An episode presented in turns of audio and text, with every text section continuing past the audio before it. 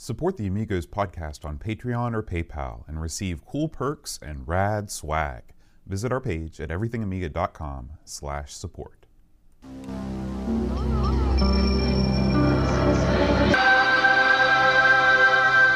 Amiga, the first personal computer that gives you a creative edge.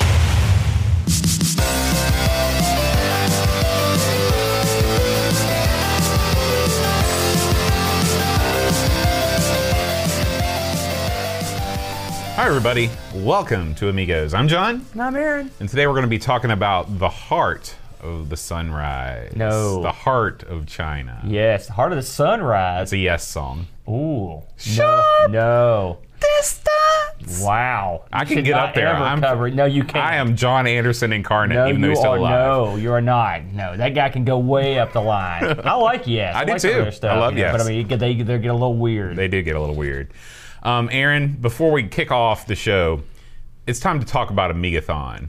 As It you can- is. It's yeah. When is that? It's coming up, right? Amigathon is one week from yesterday. what? Yeah, pretty crazy. Time to get my sweatsuit on, boat. Is that what you get on for Amigathon? No, not really. Hmm. It's like I, I've got I've got less than a week to drop the rest of this weight.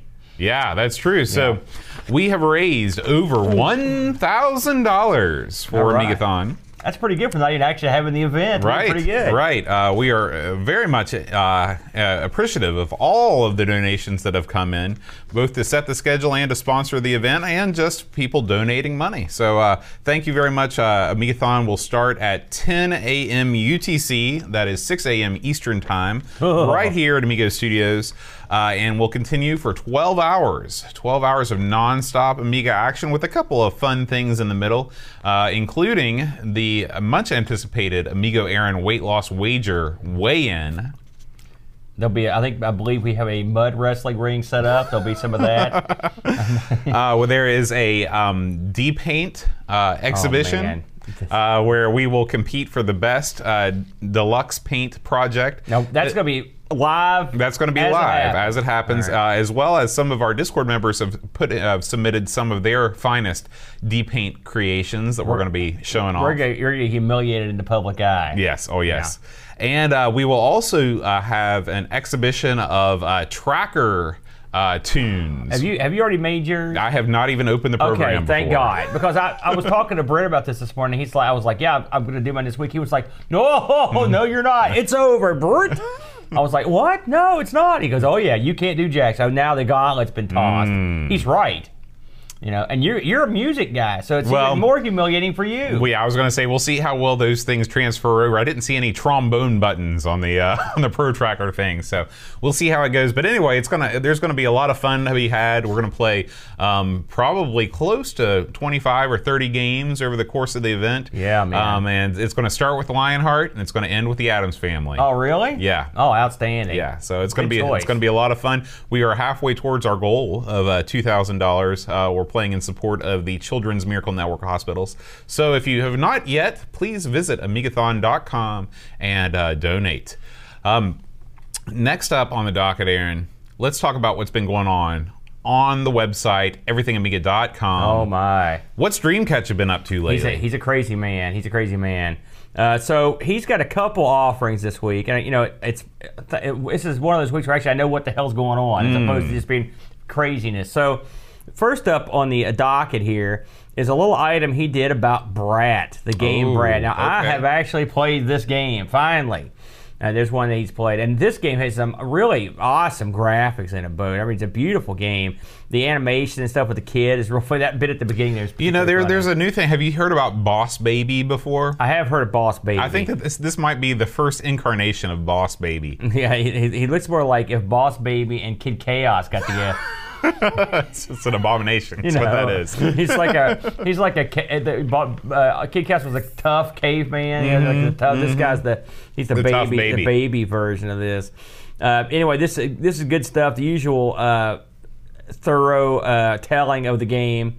Uh, it's uh, he goes into great detail, and then of course there's the outlying uh, wacky things that sort of fall into uh, this game that he goes into as well. So I highly recommend you having a look at this one. Another one he did this week, and I have to say, uh, Gosh, it's been so long since I saw this film, Bo. Do you you've seen uh, Willow? Yeah, Willow. It's got the guy from Willow in it. It's got it, it's got uh, well. Uh, uh, do you remember the name of the big star? Mad, Mad, Mad Markian. No, Mardigan. Mardigan. I just told you that before the show, and you still forgot it. What a doofus! so, this Willow was the Lucas, uh, the George Lucas, Ron Howard vehicle that was going to be like the new Star Wars, Right, right. And it was the new Star Wars in almost every sense of the word. It had the exact duplicate characters in like medieval versions. it right. had the droids, it had the hero, it had the ba- girl, it had Mm-hmm. everybody. Uh, it was a, it, they just basically uh, it was like they reskinned Star Wars. Mm-hmm. Well, Willow didn't do too good, although its legend has grown. Now, where years. would you put it in the uh, in the pantheon alongside Krull, which is a better film? Krull is better. Is it? Oh yeah, For a long time, I thought they were the same film. It's totally incorrect. Because. I mean, they came out at about the same time. They both have the medieval thing going on. you know, uh, um, Capcom did a, did a, a, a arcade version of Krull. Yeah. And I will say, or not Krull, of Willow, and, Oh. and the arcade version of Krull is better than that too, and I'll stand by that. Hmm. I loved Krull. I loved everything about Krull. Soundtrack great, acting passable, and uh, scenery great, special effects great, great flick. You got a replica glaive, don't you? I wish. Hmm. I would love to have. I'd like to have the real one. yeah. Man, I'd be killing suckers like you wouldn't believe. That thing does it return like a boomerang when you, got- throw no, it? No, you don't have to. No, it just you just go like this, and it just and it comes back to your hand. Ooh. It's not like a boomerang. Any jerk can throw a boomerang. It's a That's real true. weapon. This thing has magical powers, bud. Mm. You know, they pulled it out of that volcano. It survived the volcano. Is there an origin even story the, for the even glaive? the ring couldn't stop survive a volcano. That's true. That's You know, true. so the glaive is awesome, but there's no glaive in Willow. There should be, but Willow was, you know, it- it's been so long since I watched. I would have meant to go out and check it out sometime, but uh, of course, uh, this is a scene by scene interpretation for Dreamcatch. We've been watching it scroll by for about five minutes now, but uh, Dreamcatch out goes to work on this thing as usual. And it's funny, I've not played the Amiga game. I have played the uh, the arcade game. Uh, you know, Willow. Everyone, it got a lot of support when it came out because people thought it was going to be a big deal. Eh, wasn't quite what people thought it no, was. no, it's uh, it is what it is. But hey, they can't all be winners, right? That's For every. RoboCop, you got to have a couple Willows and some other duds from Sylvester Stallone and Yeah. stuff. You know, they, you know, Ringo's birthday was last week. Ringo Starr. Yeah. no kidding. How old is the old boy? He was born in 40, so that would make him. Uh, you know when he was born, yeah, eh? I'm a big Beatles guy. I lo- well, yeah, I know, but still, he's the best one, so I guess you should know. He's the oldest Beatle. Yeah, he's still alive too. Makes Yeah. you, you know, he's still. Although you know, it's a. Um, who, who was I listening? I was just listening to uh, one of my r- wrestling shows, and uh, he just saw Paul McCartney play in like uh, San, uh, San Jose, mm-hmm. and he said it was it was like two and a half hours of nothing but Paul Yeah. McCartney singing old Beatles tunes. He said it sounded pretty good for Yeah. an old guy. He's got to be getting up there too. Right Yeah, now. he was born in 42, so crazy, crazy. Yeah. That's crazy that you remember that stuff. Mm-hmm. it Why do you remember that stuff? it's because I don't want to crowd my mind with any useful facts. Mm. Mission accomplished, dude. Yeah. That's all we got on the uh, site Arini today. What Well, do you got? It's been an amazing week for Amiga News. it's been amazing. It's been amazing. you didn't even go in. Uh, before the show, I was like, we got any news? You were like, Meh. I thought, okay. But then now it's all of a sudden, it just that's what that means? Amazing? That's what it means. Dang, okay. What do you Uh, got? well, we're going to check in with some of our compatriots on the Amiga scene this week, Aaron. First up, uh, there's a new episode of Amiga Ireland that has just been released. Yeah. There is a retro computing museum in Ireland. oh, yeah? And uh, the Amiga Ireland guys are all up in it. And so uh, they, yeah, well put. yeah, and so uh, there there was uh, an Amiga and some accoutrements that were donated to the machine. Uh, they also go they or to the museum. They also go through uh, the the Mega 65, the new C64, the big one. Um, you I'm know, not- I don't even know what the Mega 65 is. oh, you don't even want to know what the Mega is Is that like a new is. C64, like that, sort of like the the uh, the next? Is that I want to say that the Mega 65 is a uh, some sort of a Commodore 64 add-on. was the that- Mega 65 named in the 80s? Because that's It does. It sounds like a- Mega 65 power. it came out of Sega's marketing department. It's something came in Neo Geo's marketing. You know, these department. guys really, the thing that I like about Erla and the, the gang over there is they really do a good job of running down the news. It's the exact opposite of the news segment on this show, where we, we touch on things that we barely understand and then move on. This is why we just touch them. It's a light touch. It's a dash of us as we roll right by. that's right. That's right. So, um, get on board the Amiga Ireland train and uh, and check out their their newest episode that was just released last week. Now you probably know a ton of people since you were over there. You know all you know the all the Irish Amiga types over there. I know a couple of them. Did you and you met the people that do that podcast? Oh yeah, well it's it's Erla and and a couple other guys. Oh, and so, okay. yeah. All right. All right. Yeah. I, I, I remember when they had their very first episode. We talked about it. So that's great. Yeah. Um, this is a uh, new site that's just gone up. Uh, Jan Holbro on our Discord Oh, has, uh, yes. has started a, a new site that uh, it touches on his memories of both the C64 and the Commodore Amiga. So I always enjoy reading people's origin stories with computers and things. how they, how they is, is that an incorrect term? No, to I like that. I- I- in the Jan Holbro cinematic universe. I did. Re- I like Jan's name. I'm Mm-hmm. not gonna lie. Because it looks for a lot of people, it looks like Jan Hobo. It That's does. My very first thought, I thought it was some sort of hobo. I still read it that way. But Jan, I read this over, and I was I have to say he he uh, he mentioned some stuff here that amused me, including uh, having TIs at school and Mm-hmm. of the crazy stuff. Uh, it's funny how everyone had a different um, g- growing up phase. What they you know what what they had at their school. Like when we went to school, there wasn't. Well, when I went to school, there was no computers, and then eventually we got a. Uh, they got a, TR, a, a, Tan- a Tandy TRS-80 Model f- three or four in there. That was one for the whole school. Mm-hmm. And then eventually in middle school, here come the Ataris. Right, and they were still in middle school when I came through ten that- years later. And then uh, so when we got to high school, and they had the IBM PCs. The, they were not the juniors, but the next step. I can't uh, I can't remember the exact model. And you saw like VGA graphics, you're like, oh, Yeah. full color. Right. You know, what the hell? It was a big deal. So everyone got a little taste. If I'd walked in and see a TI sitting there, that would have been a stunner. it would have been weird. Can you imagine if your school bought like and the Simpsons touches? Can you imagine if they bought like a bunch of like Coleco ads or Aquariuses? Holy cow, man! That salesman's laughing all the way home. He's Oh, like, I got it. I would just get on the next boat out of town right there because you've done pulled the wool over some Mm-hmm. Never seen again. so yeah, check out this guy's site. Uh, all of these links can be found on the show notes link on our uh, on the podcast page that is in your podcast player now. And Jan's a real good guy too. So. Absolutely. Um, up next, this is an article that Duncan Styles linked to that is written Doug. by the guy that uh, wrote the Black Lotus demo. Remember the Oh, uh, yeah. the, the, the Oh, award-winning demo from that that big demo festival that just went down. Yep.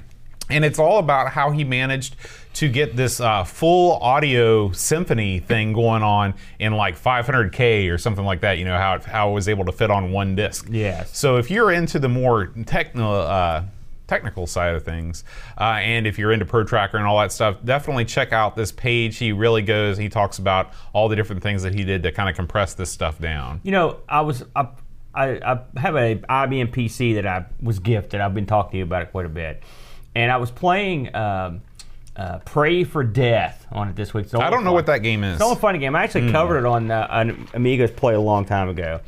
And, but the same people that did, it, I think the name of the company that did it was called like Light Shock, and they did a, a Amiga game that we covered. It was a fighting game, that really good fighting game that looked, felt like had like a Japanese feel to it, had like a Fatal Fury feel to it. It was really good. But you can always tell, and of course, Psygnosis too. You can tell when former demo guys decide to start getting into gaming Mm-hmm. because the game has this.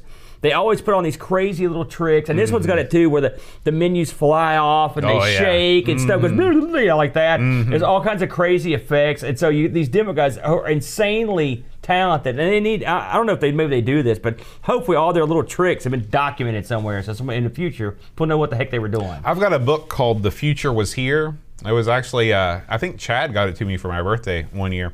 And uh, it is all about that stuff. It's all about the, the, the tricks that the former demo programmers used to do awesome stuff on the Amiga that I don't understand any of it. But I've got the book. Yeah, it looks good on my shelf.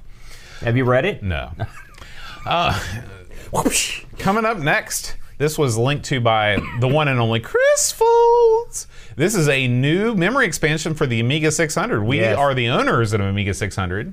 Sorta, yeah. And uh, And- one and a half. and this thing is uh, this adds 9.5 megabytes, an oddly specific amount of RAM to your to your 600. What is what is the significance of 9.5 megabytes, Aaron? Listen, it's uh, you got me on that one. One thing I did notice about it was it has a way to turn the uh, some of the memory off. Mm-hmm. Uh, the uh, 600, I don't know, maybe the 1200. They both have a gimmick to where uh, it, the PCI MP, the PCMCIA slot is affected by a certain amount of memory. I don't know how it all. I'm not a tech guy for that stuff, but it there's a thing you can turn that off. I'm looking at this thing. You know, R600 that we currently have, I can't get anything to work in that belly slot, the memory expansion mm-hmm. port. The, the port doesn't work or something. Mm-hmm. And so I'm looking at this, and this is one of those gimmicks that goes with the processor. Maybe I, maybe this might be something to look into. Yeah, so about I like 63 pounds. I like the ads. What is that about? That ninety bucks, Yeah, something like yeah. that. Then they get you on the shipping. That's how they kill you. That's where they go. That's why. Hey, listen, we don't have anyone making that crap locally for us. We're getting Yeah. we're getting hosed off. This is over at the Retro Ready store, by the way. Retro Ready. I never heard of that place, Dot one. It's You the know- first time I've ever seen a dot one URL too. hey nine and a half meg though. Woof. There's, you're going to be able to do whatever you want. It's that's not bad. man. Yeah, it's not yeah. bad. Um, coming up next, Amiga Bill, the Guru Meditation had uh, the latest uh, WAUG user group This meeting looked great. up in New York. so good. This was uh, one week after we were going to come up. It's, it was a shame I had my sailing lesson this weekend, and I've had a plan forever, you know, and so we, we weren't able to make it up. Oh yeah. But um, but Bill really, I mean, it's a you really get a bird's eye view on the proceedings. He basically just sets up a couple cameras, a couple microphones, and all the guys come in, Yeah. and it's it's all Amiga all the time. You know, uh, I like I like Bill's Look at this da- hairstyle. Look at this down here, Lotus link up play. Yeah, yeah, not bad. Yeah. He's got it going. Uh, I like the uh, aesthetic down there and the wherever the heck this is at. It's not down. I mean, I guess it's in a basement. I think it's in a basement. I think this is at Bill's parents' basement. that's listen. That's the way you do it. Mm-hmm. You know. But uh, yeah, Bill's a good guy, and uh, of course, uh, I, one of these days, and it won't be too far off. We're gonna we're gonna go up and go to one of these meetings. Yeah, that's, man. Where, that's our goal. Yeah, absolutely. And we're going to join the the Westchester Users Group. I'll, I'll go up there and pay dues. Mm-hmm. Dues are on me, Bo. All right, sounds good. And finally, we can't go without not talking about our good buddy, supporter of Amigos, 10 Minute Amiga Retrocast, 10 Mark. He has a new episode of the 10 Minute Amiga Retrocast out where he talks about uh, Amiga OS 3.1.4. Yeah, this is a new update that was just released to the uh, uh, controversial Mm-hmm. uh, update from a while back. Now, um, you know, I I'll be honest with you, I, I I got so tired of hearing about this stuff that I just get I don't care right now. Uh, it doesn't matter to me, but. It's nice that they're updating it. I'm sure the resident baloney will take place, and it, it is what it is. So I don't know what to say about it. Yeah, well, if you are, if this sort of thing doesn't bore you to death like it does Aaron, It's- I'm not then bored. you can. You literally just said it bores me to death, and I'm tired of it. No, talking I mean about what it. bores me to death is the I'm, fighting. I'm what here to tell about. you guys about the real news and that Aaron's not concerned with, but I know you guys care about. You know, I'm here. I'm fighting for you. So, 3.1.4.1. He goes through, he puts it through its paces. He runs the benchmarks. He knows what's going down. If you want to know about hardware, watch 10 Mark. That's all there is to it. He's the man. Yeah. At that. yeah. He's the man. I do care, boat. I'm not saying that. I, I don't care about the controversy. Is what I was saying. Mm. You're getting ready to get one. Sometimes. Let's move on. Yeah. Must we? Let's talk about this week's game, Aaron. This week's game, The Heart of China. Yes, the heart of China. Actually, I guess there's no article. I think it might just be Heart of China. That's right. Yeah. Sorry, I've been saying It that can wrong. have multiple hearts. That's true. It's a big country. So, Heart of China. Now, this was a uh, this is a game that I had seen the box for. Box is cool looking. You know, very nice Yeah. box. And I believe it or not, I, I own the discs for this. Really? Amazing. I do. I checked. I thought I did, and I did. Uh, and I I, uh, I don't know where I acquired them. I've, I had not played this game until this week, and so I've never uh, you know stuck them in and, and fooled with it. So. Uh, Heart of China, a game that was released in '92 uh, and was published and put out by an outfit called uh, Dynamix. Now, Dynamix uh, was an interesting company. I believe it was they were uh, purchased by Sierra. And Dynamix, I, we know them. I actually did an Amigos play on one of their games. It was, in fact, it was one of the first things I ever taped off the Amiga by myself, which was Stellar Seven. You remember that sort of a uh, It's a shooter, right? it's a tank game. Oh. It's a space tank game. okay, I have no recollection of that. Uh, and uh, well, this is old, old. I mean, listen, we've done so much of these. Yeah. things. Who can say? Dynamix have done some really interesting stuff over the years. It's what it's what not a company you hear much about. To be honest with you, I don't hear much about it. But listen to some of the games they've put out, and you'll remember some of these. A10 Tank Killer, great Mm-hmm. game. I used to play that one quite a bit. Uh, they were responsible for Rise of the Dragon, and then the game that came after this one, which was Willy Beamish. Mentioned Willy. Now, I remember, I remember pirating that way back in the day, and it's so huge, and it took forever to get. And when I finally got it, I was like, man, I got it, Willy Beamish. I remember putting that sucker in, and I must have played that for about five minutes. I'm like, well, I wasted my time. It just was not my type of game. I don't know why. Can you think of a lamer title character than Willy Beamish? Um, yeah. Kid Chaos? That's him. Yeah. That's the one right there. uh, so uh, they also did a few other games of note. They did Red Baron, which was a pretty good game. Uh, they were responsible for Arctic Fox, which at the championship baseball. Uh, they did, did a few sports games. So they did a they did some decent stuff. I'd say they're probably best known for I don't know A10 or maybe Rise of the Dragon would be the two I'd, I would think of them the most. Uh, so uh, this was a, an- another game for the E ECS OCS. Now, it's funny when I looked at the uh, conversions of this. Uh, it looks like that the PC version was first, and everyone else sort of got the sloppy seconds on this one. Uh, uh, and we'll get to that in a, in a, in a little bit. Um, so, what is Heart of China? Heart of China is a uh, a I guess I would go with point and click adventure with a few arcadey elements that which I never got to because I guess they're pretty far into the Yeah. game. Uh, where you uh, play as a guy named Lucky, who is a former uh, World War II flying ace who has been relegated to being an, an exporter uh, from China, and he's exporting goods with his airplane. He's got a little company, and he's uh, exporting stuff like uh, silk robes and, and paper umbrellas, I believe is what he said. And he uh, gets caught up in a, in a crazy situation where a lady in China is uh, who is a nurse deep in the heart of China, deep up in there. She gets kidnapped by some some guys, and so if you read the opening montage, the plot of this is uh, her dad goes and buys basically buys Lucky's loan. Lu- Lucky owns, uh, uh, has a loan for his company, and his partner and his secretary take all of his money and they leave the country. And so, and then they go and. Blow, then the guy who's uh, the the guy whose daughter was kidnapped goes and blows up Lucky's boat. And so at the beginning of it, you, you're standing on a dock looking at the floating remains of what used to be Right. your, your uh, boat. And the, and the deal is, he goes, yeah, he goes, you're gonna go get my daughter. You're the man.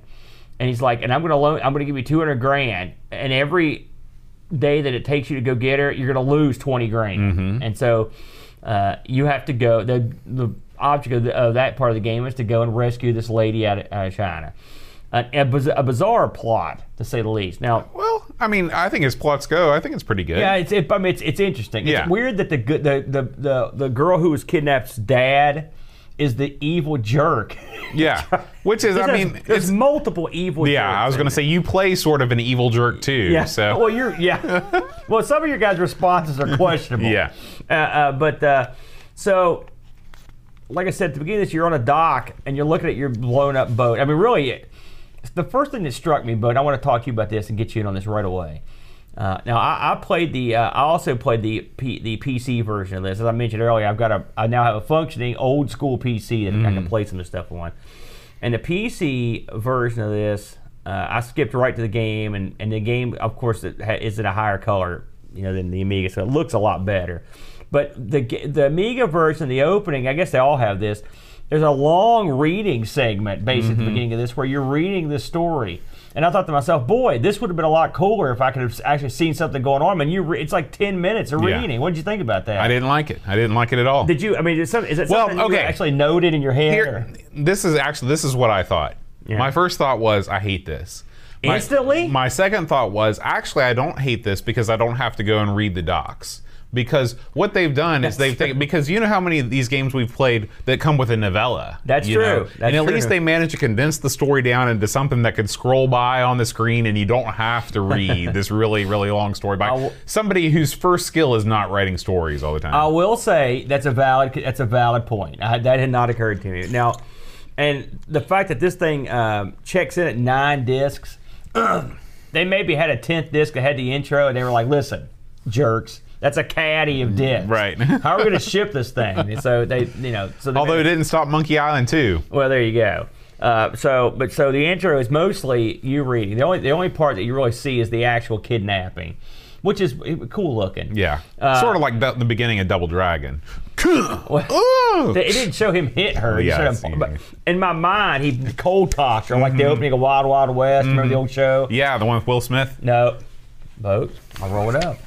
So, as I mentioned, you play Lucky, and you're off to get this girl. So, what is this game? This game runs on the on a uh, this Dynamix like adventure engine. Did they name the with. engine? They Did did, did have you a see name, that? and I don't remember off the top of my Okay, that's all right. You don't have to find it. I was just Uh, curious. The uh, uh, so the but the the engine is uh, um, is it the DGDS? Hmm. So uh, this thing was uh, um, put together so they could make these things quickly, and, and from what I read, it was even uh, something that they they thought they could use to uh, have other people just randomly make these things at their at their leisure. You could use this system. Uh, the graphics in this game are interesting. It's a mixed bag, I would say. Uh, there's digitized gr- uh, like actors, and I, the backgrounds look sort of like they They're pa- pre-rendered. They were painted, maybe, or, or they're very art. They're very beautiful. But the problem is, uh, it is uh, t- the colors are toned down. To, and by the way, remember last week when you were bad mouthing the AGA? This would have been the perfect time for the AGA to stand. They didn't make an AGA version, but this would have been a great time Smart move on their for them part. for them to for, come up with a, a better looking version because this one looks a lot more washed out than the PC version. Are you the one we're watching right now? No, I'm talking about the version that we played, the Amiga version. I didn't. I don't see the diff. I mean, maybe it's because I didn't play them back to back. But in my mind, this does not look that much different than the Oh Amiga yeah, version. it, okay. yeah, it does. And the thing is, I, w- I had them both running simultaneously. Mm-hmm. so you could check go back and out. forth, yeah. And the PC version looked, it, it just looked clear. It's a higher res. Mm. You know, it that it, it, is that's part of it. So that's and that happens a lot on the Amiga. But it was still this was a decent attempt, Mm-hmm. and there's no doubt. So this game is, has a lot of reading, and I mean it's a, it's an unusual system for uh, a point and click. Now you've played a ton of these. Where would you put? Where would you place this in a pantheon of? Of these This and is this is sort of in between Time Traveler and Cruise for a Corpse. Okay. And uh, and, and, in what way? Um, the the dialogue boxes appear under the characters that are speaking, uh, sort of like Time Traveler. Right. But there are dialogue options that are quite extensive, uh, like you have in Cruise for a Corpse. Right. Yeah. And the the way this works is you these dialogue trees come up. Mm-hmm. So that you've got really two things going on. It. I'm not gonna lie. Again, my full disclaimer: these are not my bag, so I'm not great at these sorts of games. And it took me a while to understand exactly what I was doing mm-hmm. because. And I'll give you a prime example. It, early in the game, one of the first things you do is you is you meet a ninja, right? And so you go to this. I mean, you literally one of the first things you do is go to this bar and you're asking people questions. And when you ask them a question, uh, this box comes up. It gives you some choices as to what you want to say. Right. And it's and, there, and we've seen this sort of thing before. You've got the there's usually like the straightforward answer, sort of a jerk answer, and maybe a funny answer. Right. Now, let me tell you how these things normally work. All right, go ahead. So they give you three choices, like you explained. You can give the jerk answer, you can give the funny answer, and usually what happens is they'll be they'll brush off your jerk answer, Yeah. they'll laugh half-heartedly your, your joke answer, Yeah. and then you finally choose the right one, and that's the one that moves the Right, forward. that's right. So basically, you can't fail, is what you're saying. Right. Normally. Right, normally. Right. Well, you can you can screw up. I think you. I, I You know- can screw up right off the bat in this game. Yeah, I mean, like one, like, and you, like one time I went in to try to do something, and they're like, yeah, you, you, you kept, you just leave, come back later. Mm-hmm. Well, what happens in these early stages in the game? You are punished by giving the incorrect answer by having to go out and come back in. And if you do that enough times, the day will actually roll over and you lose 20 grand from your pot. Right. Which is, no, and so you're trying And to keep that. so- So right. you're punished Right. Uh, and you can be a real jerk. Oh, yeah. And a lot of times, the real jerk answer is the one the game's looking Yeah. for. So, but anyway, early on when you're confronted with these uh, uh, trees, you're trying to recruit this ninja to come with you Mm-hmm. to, into China. And I, I went into the bar, I did all the stuff, and I came outside, and I'm, there's a scene where you're in the town, all right, and you're looking around.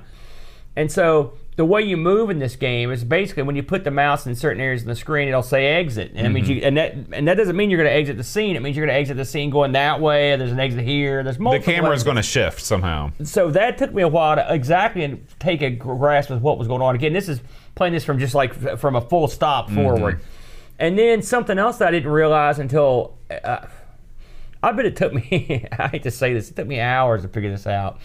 Um, there's a there, the, once you get the ninja on board, not to give too much away, you have to convince this guy to get on your plane. Mm-hmm. Okay, a la Howling Mad Murdock from the old A Team show, or I mean B.A. Baracus. yeah.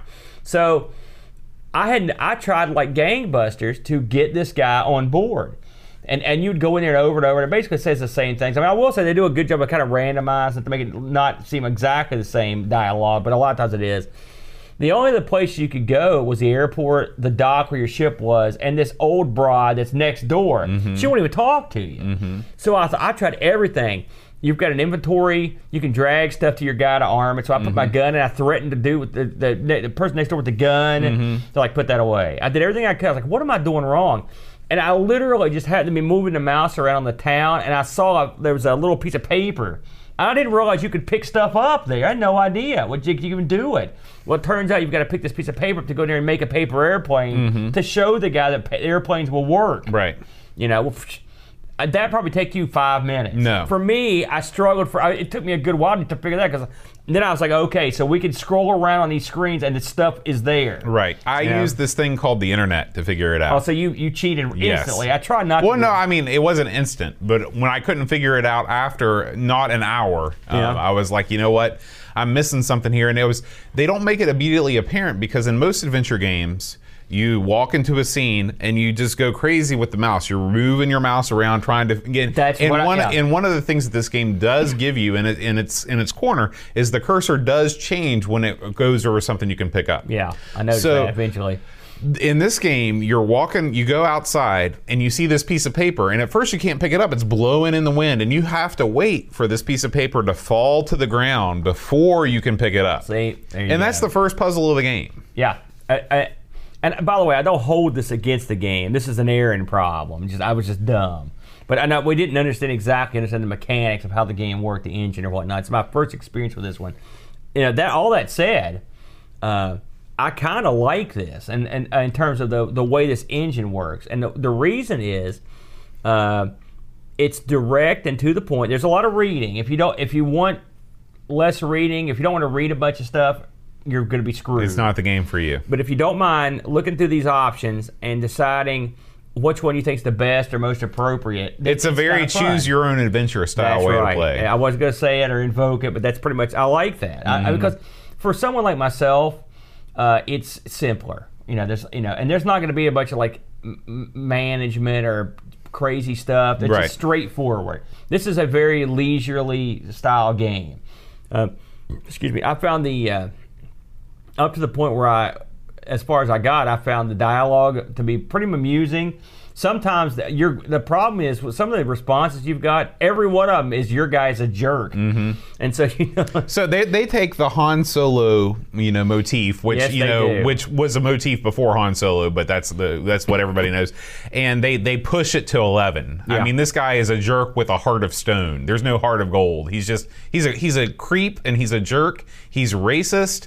Um, there is there's not much to like about this guy. well, I mean, I don't think he's that bad. I mean, you got to think about the, this guy's an ex-military guy. He's living in China. oh, ex-military guys are all jerks and racist. What the, come on, listen, I didn't find him Hmm. racist per se. Speak American is what he says mostly. That's not racist. That's dumb guy. That's a little bit different. Plus, again, we got to grade this. You got to listen. The, today's sensibilities are not the same as they were in 1992. I know that seems ludicrous, but you know I'm right. you are right. And so you can't be like. But even back then, people knew that that was not. You, you, people were not safe. It, this guy's set up to be a jerk. he's a he's a lovable jerk. Like No, said, he's I- just a jerk. He's a Han Solo, but he's out there trying to save this girl. I mean, Because his plane is in the Hawk. that's not. He's doing. He'd do it anyway. Hmm. Come on, he's a nice guy. He's not a complete jerk. I disagree with you on that. Um, along the way, uh, you will recruit if you're if you can figure it out. And by the way, I will say you don't have to recruit this guy. Yeah, you and I'm, can- And you I'm can not sure what your own. happens if you. I didn't get too far with that or with him, so it didn't matter. But you could you could recruit this ninja once you convince him he could fly safely, and then you sort of can actually use his character. Mm-hmm. He's got his own inventory. You click on him. Uh, he's a ninja. Woo, that's pretty cool. He says ninja when he wins. That's the way. That's the way it should be. that's exactly right. He doesn't say that. Uh, and then once you, but this is one of those games. Remember the old grumpy person next door. Once you get the ninja, all of a sudden now you can get through. it. yeah, he can speak Chinese, so he helps you through your various difficulties. I do. I will say I like a lot of the times when you're next door and you're talking to the jerk without him. You can see what the person is thinking, Mm-hmm. and they think in English, and they don't. They're not kind to you. because you're a jerk. Yeah, you are a jerk. So I thought that was pretty. I thought that was kind of funny. So, um, everything. and you remember when we played uh, Flight of the Amazon Queen? There was a central area that you can move w- through a bunch of dip, spoked areas. This sort of uses that same sort of effect with the at the beginning with the rickshaw and your plane. When you land, you've got it's the same kind of thing. You uh, uh, it's moving around. It's not that difficult. It's not a pain in the butt. Uh, I wouldn't say this game holds your hand. At least the parts I, which I need a lot of hand holding to be completely honest with you. Uh, but it, it looked cool, and it, the uh, the uh, if you have uh, enough time to sit down and fiddle with this stuff, I guess you can figure it out. I'm not. It's not my. These little puzzles aren't necessarily my thing. Uh, I enjoyed. Uh, I like the fact that you get to travel all over the place. I watched, of course, I got as far as I could get, which wasn't that far. I watched some playthroughs of it. I didn't watch all of the playthroughs. I didn't want to see the ending. Oh, I, wa- I watched the whole thing. Okay, well, you want to? I, I I did watch the two arcade sequences. This game has, and this was a thing, right? That you'd see occasionally in these types of games that they would stick in some like twitchy stuff. This one has two twitchy uh, bits in it. There's one uh, twitchy bit where you're having this like chase scene with like a tank. Uh, which uh, looked pretty cool. And It was using, uh, it looked like it was using maybe the same sort of engine they used like, say, Stellar 7 or something, or maybe uh, one of their other games. So they probably just grif- you know, grafted that onto Mm-hmm. it. Then there's another chase scene, which it looked okay too, but I, from what I read, people don't like You're, that well, you're on top of a moving train. Yeah. It's very similar to North and South. Like the graphics look very similar to that. It's North and South, the, that, the, the Amiga game. Yeah. Really? Yeah. You know the scene where you storm the fort? Yeah. That's what it looks like. Huh. In all the graphical fidelity that that entails. Wonder why they stuck And that in there. What you do is instead of actually like using an action button to fire or whatever, you have three boxes that's like attack, evade, something else, and Yeah. you click those check boxes for your guy to do the thing. I can understand. I didn't. I didn't get this far, so I didn't actually play it. But I can understand how it would not be very well liked. Yeah, yeah. I guess I, I can understand that too.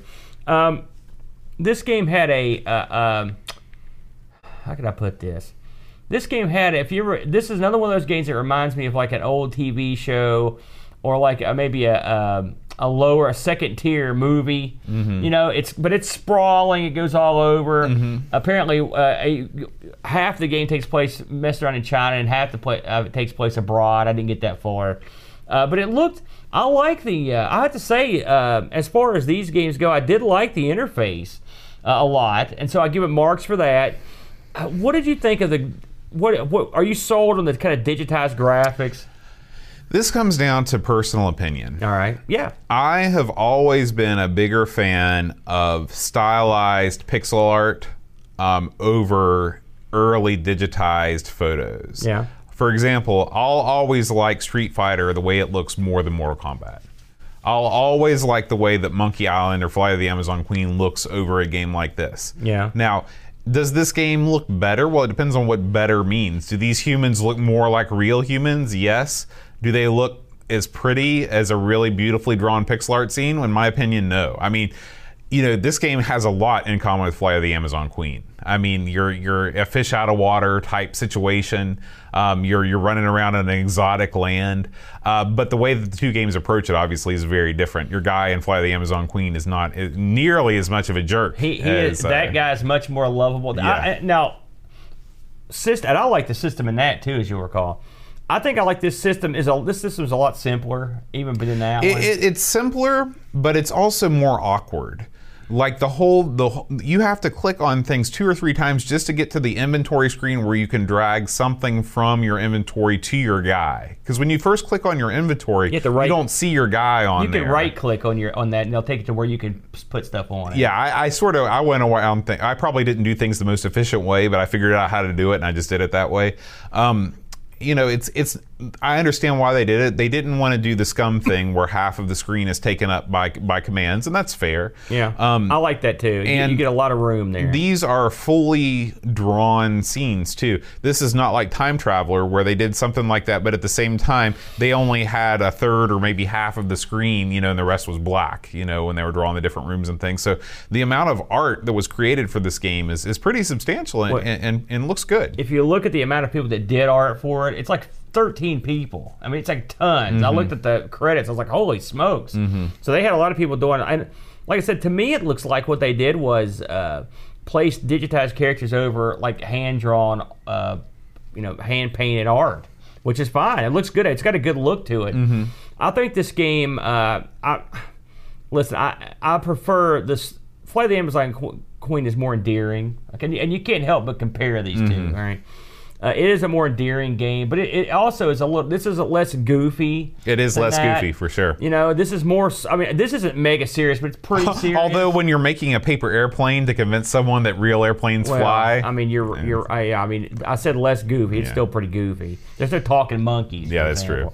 Uh, but uh, um, plus, you get a ninja, always cool. Mm-hmm. Uh, I like I like the. Gra- I'm like kind of like with you with a butt. I do prefer the graphics. you're like me with a butt. Yeah, I'm a bigger one. I, I like the hand drawn stuff a lot, uh, but that one said this thing. I think it they do a decent job because of the beautiful backgrounds and the actors and stuff. They look. I mean, they do a decent job with the kind of digitized gimmick. Oh yeah, I mean Yeah. for the technology available at the time, this was as good as you could Yeah, get. that, I mean, so I, I think graphically it looks okay. Like I said, I like the interface. This again, this interface may be a little too lean for your pros. Mm-hmm. If you're a guy that goes out and plays the crap out of these things, you're not. This is probably not going to be your bag because this doesn't give you a lot of control either. Mm-hmm. Right. I mean, you know, it, it sort of you're. It, it does take you along. And I don't like the way that there are fail states in this game. And I hate point and click adventure sta- uh, games where it's game over, where you you're not free to explore everything you want to I learned that immediately when I took my plane and it said, "Where do you want to land?" and I then you like, click on a random place, and Bam, yeah, you're dead. Yeah, game over. And there's no there's no jumping back a step either. You're boned. right.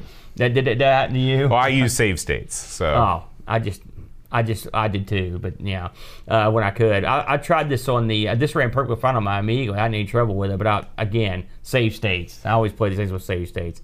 Um, this thing reviewed real well. I going into the uh, PC area for a minute, uh, this was uh, the PC Format magazine declared this one of the 50 greatest computer games ever.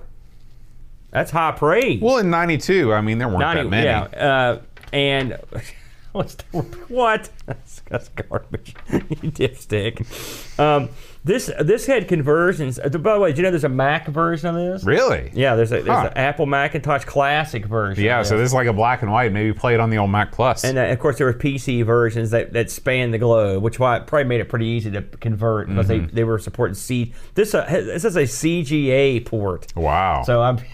You think we're complaining about the way things look? They were really, but uh, um, Lemon, the folks over at Lemon gave this a respectable 7.71, uh, and there were tons of reviews. Uh, uh, just to scoot over a couple, Amiga actually gave it an 89. Amiga Computing gave it a 93. Uh, Amiga Format gave it a 90. It's funny when you go. I always put the ones that they left the first time. Then when they would go back, and they always They'd would kill it. crush the Yeah. games afterwards. Uh, Amiga Mania. Oh yeah, It's running Amiga wild. Running wild. I don't know why I did my Macho Man. Ninety-three percent and Amiga Power eighty-four. CU Amiga eighty-three. Uh, so this game was squarely in the eighties. I would say with a few uh, outliers in the in the nineties. This was really at the time when um, even LucasArts, you know, they they largely abandoned the the traditional SCUMM engine and were experimenting with different input methods and things. So this was a heady time in the world of adventure games. Now uh, we should go back to for a minute to the fact that this had nine discs. Yeah.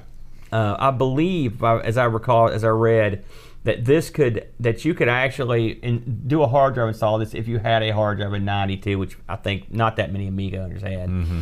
Nine discs is a lot of discs. That's a lot of discs, especially for a game like this. That's a lot of discs to manage, and it's a lot of discs to swap. And a lot of this that can possibly fail. That's right. And I always wonder about these games that have all these discs. And as you mentioned, having uh, eight or nine or ten or twelve discs, it's not instant failure. I mean, Monkey Island did it. Some other big adventures have done it. But I'm always, you know, a little leery of having that many games with that many discs. Oh, it was yeah. always something that worried me, and you're always praying. Because I've been there when you're waiting for disc. Man, disc four has been a little funky. Disc four hoses you, you know, Mm-hmm. and you're screwed. And a game like this, if you got well far into it, that would suck. It would suck. So, but that was just the that was the way it went back then. So, to close it up, your parting thoughts. Where does this thing rank for you? Um, well, we're going to take a look at some of the Discord reviews. Oh yeah, go ahead. Um, we only had a couple for this week, uh, and I'm going to pull them up post haste. Uh, so uh, it looks like Amigos Game Reviews. There we go. Um, Heart of China, Chris Folds. Decent graphics, terrible clunky point and click adventure, which is a bit dull. Five out of ten. Wow. Yeah, not so good. Uh, Graham Vebke says, a bit of a clunky, clunky being the operative word here, point and click adventure title. The art style is its best feature, which reminds me almost like oil paintings. That's what I said. Yeah, Yeah, true. I agree. The puzzles are not too difficult, more strange, but there are too many cheap game overs from the slightest mistake. All in all, I found this to be a, a quite a drab and frustrating experience, and the music is annoying. Five out of ten. So just a just a couple of Discord reviews, not exactly glowing reports. I'm surprised they were. I'm surprised they were. I thought it was a. You know, again, for clunky for them is not too bad for me considering I don't know much better. So I, I, I but I overall I enjoyed Here- it. okay. and I would play it again. Here we go. Does it have compelling characters? Yeah. No. Does it have good music? No. Eh, it's okay. Does it have good graphics? Yeah. How's the interface? It's okay. So I, I would say this is this is a five or a six for me. A five or a six. It's not terrible, but it's not something I'd ever go back and play again. I like it. I will go back and play it because it's the interface that I can dig. I can get into it. Uh, I didn't hate the characters as much as you. You got a ninja on your team, for God's sake. Ninjas? He's not. He doesn't do a lot of ninja stuff though. Oh, he does I want my guy showing up right out of the gate, shuriken to somebody's face. Well, listen, it's kind of neat that you don't have to take him. I like the fact that there uh, a- that, that you can do things differently when you play this game. That gives you a little replayability. You know, uh, the fact that they included action scenes that you can skip. Uh, that listen, that's a great feature because if you don't want to play the action scenes, you don't like That them, is- yeah, You just beam right over them, and you say, and you just com- and it says you completed them. But if I- you do like them, you that's kind of cool. The, the, the biggest fault for this game, and this it would it would probably be an eight if if if it weren't for this. I hate adventure games where you're not free to roam about, try things out, experiment, and have fun without penalty. And that's one thing that LucasArts figured out that Sierra took them a while to get on the board, and some people never did. Well- and, and that's a game design choice, but it's just not how I like my adventure games. they they in this particular game to to simulate the uh, seriousness and the brevity of, that you need to take in doing this they have inc- made it so you can get killed so things can screw you over so things can take more time i can i mean you're right that sounds fun. Oh, I mean, no, it sounds awful. right but i mean that's it's there, it gives you a motivation to, to Perform It gives me a mo- it gives me motivation to take the disc out of the system. And something else you're forgetting that this does that a Monkey Island doesn't do, and this would do it. This gives this has a much higher replayability. playability. Can I get there faster? Can I get there in less moves? Can Okay, I come back out with more money? That's fair. That's you know, fair. and these type of games are, and plus the arcade sequences. Can I perform better in these, Mm-hmm. or can I do better and we'll get back to them if you like them? Uh, there are these games are not known for their replayability. That's true. So That's true. You that's got a point there. That's Yeah. just me. But overall, I thought it was I thought it was pretty interesting. I I I, I, I like that era. I like that sort of. Uh, I like ab- think that it's like neat to pretend that you're just a guy that can just hop in his plane and just fly anywhere he wants in the whole world. Mm-hmm. You're in China. It's an adventure. I like that high adventure. Did stuff. you ever play? Have you played any of the newer uh, visual novels that have I've not. on I've the? heard a lot about it. I've never played. I played a uh, I, on the on the DS. I had this game called Room 18. I think it was called that, and it was you were in this hotel. And I mean, this game really reminded me the, the amount of dialogue. I mean, it is like a story. I mean, you got you. It, it, it's a callback to the the choose your own adventure in the in the biggest way, where there's very little puzzle solving, and you are just kind of uncovering it like you, you'd watch a movie. So, um, I realize there are fans of this genre. It's just it's not my cup of tea. I think it's it's I think it's it's somewhere between the novel things you were just talking about and a point and click adventure. Mm-hmm. I'll take it. Oh, okay. Um, I need help. Last week, Aaron, the uh, supporter song challenge. And uh, again, if you'd like to support the show, we love it. Now you can visit our page at everythingamiga.com slash support to uh, find out how you can support us either through PayPal or through Patreon. Um, we had some winners. We had a lot of winners last week. I kind of I kind of tossed out a softball. Too easy. This was The Sound of Silence Yeah. by Simon and Garfunkel. My kid sings this all the time. It's very disturbing. Yeah, it's a meme. Is it? Yeah. That's that's that my I was disturbed the first time I heard my students singing it and then they told me of its meme legacy. That's weird. Yeah. Um, so Edvin Helen, congratulations. He's camping right now. He said he was on his way to the uh, the bar slash bowling alley slash pool hall part of the campgrounds. It seems like a better What kind of campground than I've been. That he's, better than our town. he's not over there at Foxfire. I can tell you that. That's where you bowl with a rock and you hit a stick. yeah. Um, Terry Howard, congratulations. Jan Holbro, uh, Gary Heather, and Matthew Perron. Congratulations to all of you for guessing the name of the song.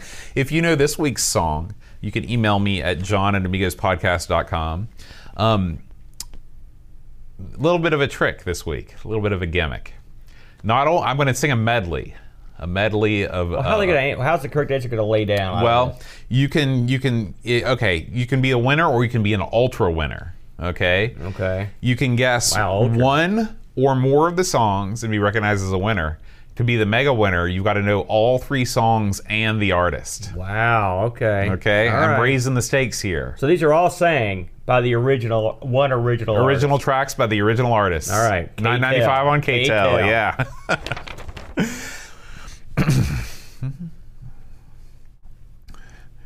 Decker Threepwood, and Gary had the free lunch. Kate Fox David Pickford, Cameron Armstrong, Andy Jones, Lobster, Terminator, Craig McClellan, 10 Minute Amiga Retrocast.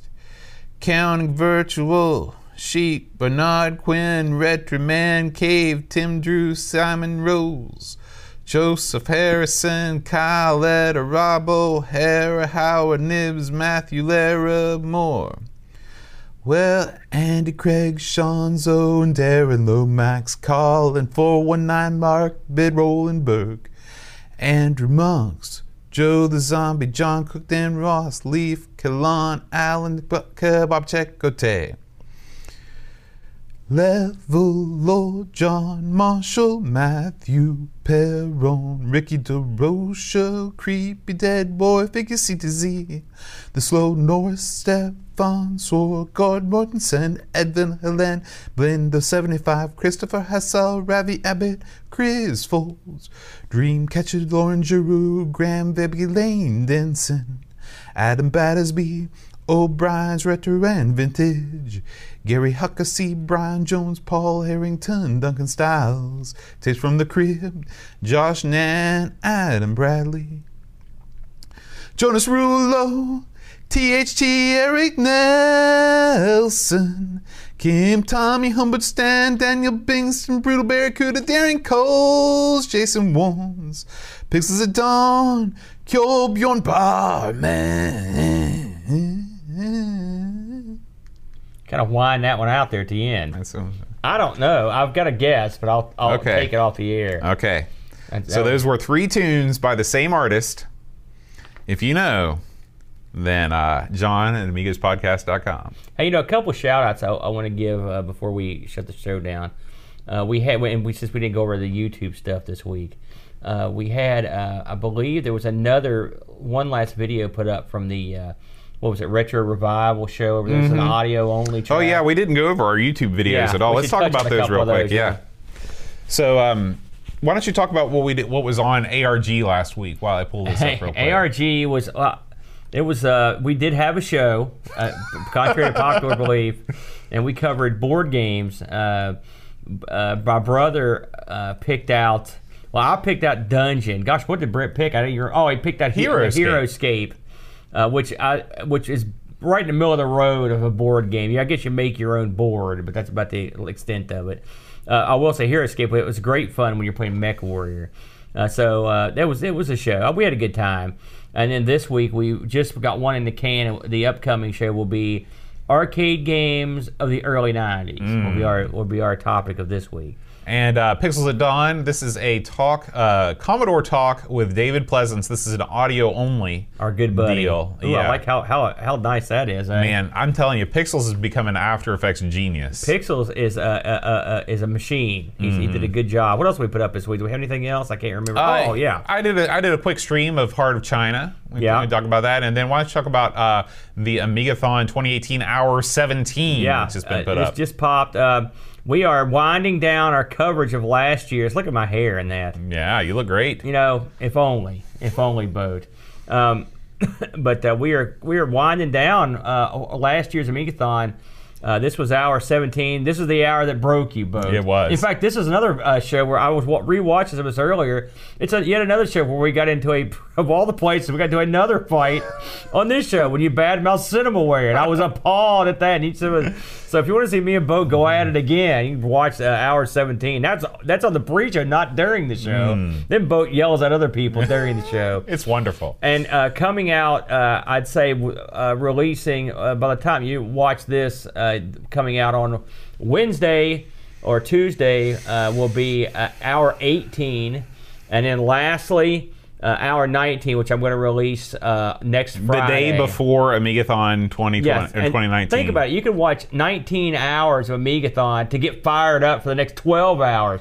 Now, I will say, uh, and we mentioned this before, but hours 20 through 24 are lost.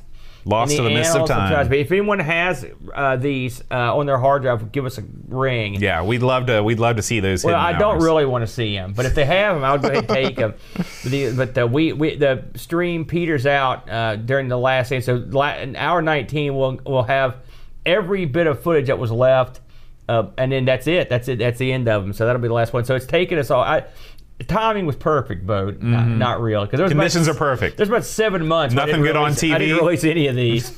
Conditions are perfect. there you go. Um, so uh, next week, Aaron, we are going to play. Well, next week we're not going to have a show. Next week's Amigathon. Amigathon. Ooh. but feel it. the week after next, uh, we are going to play Zany Golf. Oh man, this one I do know. Get ready. you know, my brother's a big fan of this one, so I will be ready. I I, I love mini Is this the same Zany Golf that you played on the Atari Lynx? Uh, he- no, that was Oh, another okay. game. Okay. that was much crappier, never released game. That Brent and his, as usual, he's done it again. he dug that dog up. All right, well, guys, thank you so much for watching. Uh, please uh, feel free to tune in at any point or all 12 hours of Megathon. And next Saturday, make sure that you uh, have hit the little bell to let